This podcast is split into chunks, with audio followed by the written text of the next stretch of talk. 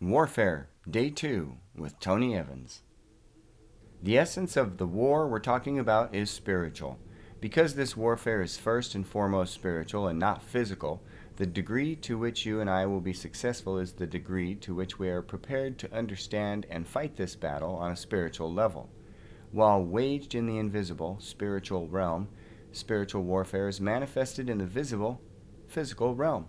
In other words, Spiritual warfare is a battle between invisible, angelic forces that affect you and me. You and I can't see the cause of the war, but we see the effects, the kinds of problems I mentioned above, all the time, day in and day out. It's hard enough to fight an enemy you can see. It's much harder to fight someone you can't see. Everything you do in the visible, physical realm is caused, provoked, or at least influenced by something in the invisible, spiritual realm.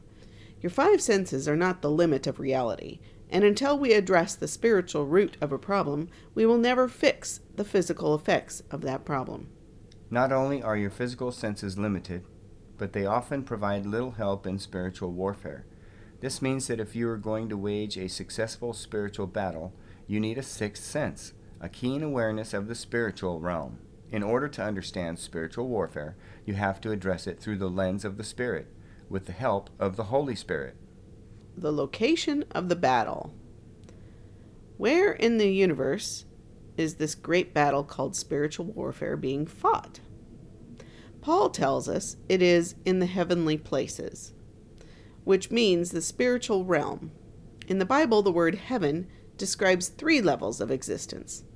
The first heaven is the atmosphere that surrounds the earth, the environment in which we live. The second heaven is what we commonly refer to as outer space, the stellar heavens, where the stars and planets exist. This is also a realm in which angels operate, because in the Bible, angels are often called stars. When you see the stars at night, they should remind you of spiritual beings called angels and the reality of the warfare we are engaged in.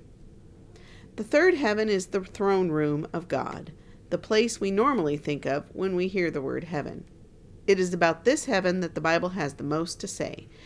In fact, the third heaven is an incredibly busy place because it is the control center of the universe.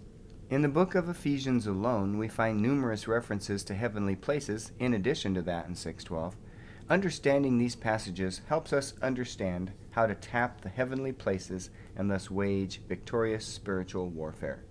Ephesians 1 3 says, Blessed be the God and Father of our Lord Jesus Christ, who has blessed us with every spiritual blessing in the heavenly places in Christ.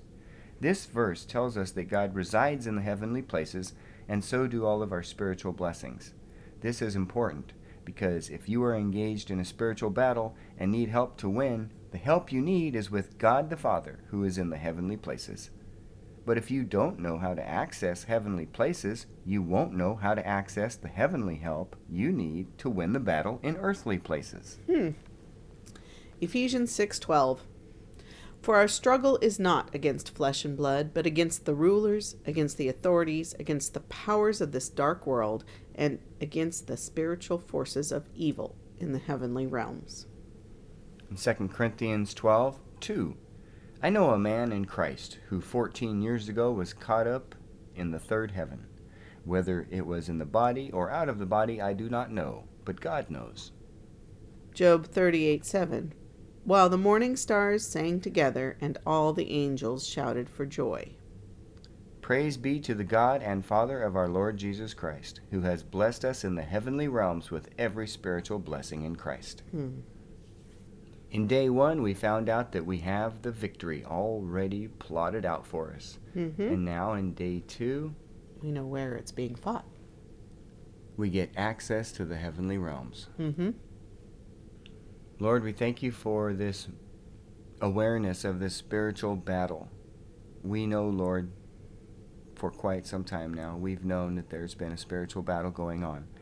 And that awareness has drawn us closer to you and helped us to encourage others. Lord, our prayer today is that others will also see this battle. They will realize and attack this battle from your heavenly place. Mm. Lord, thank you for your word and your Son. In Jesus' name we pray. Amen.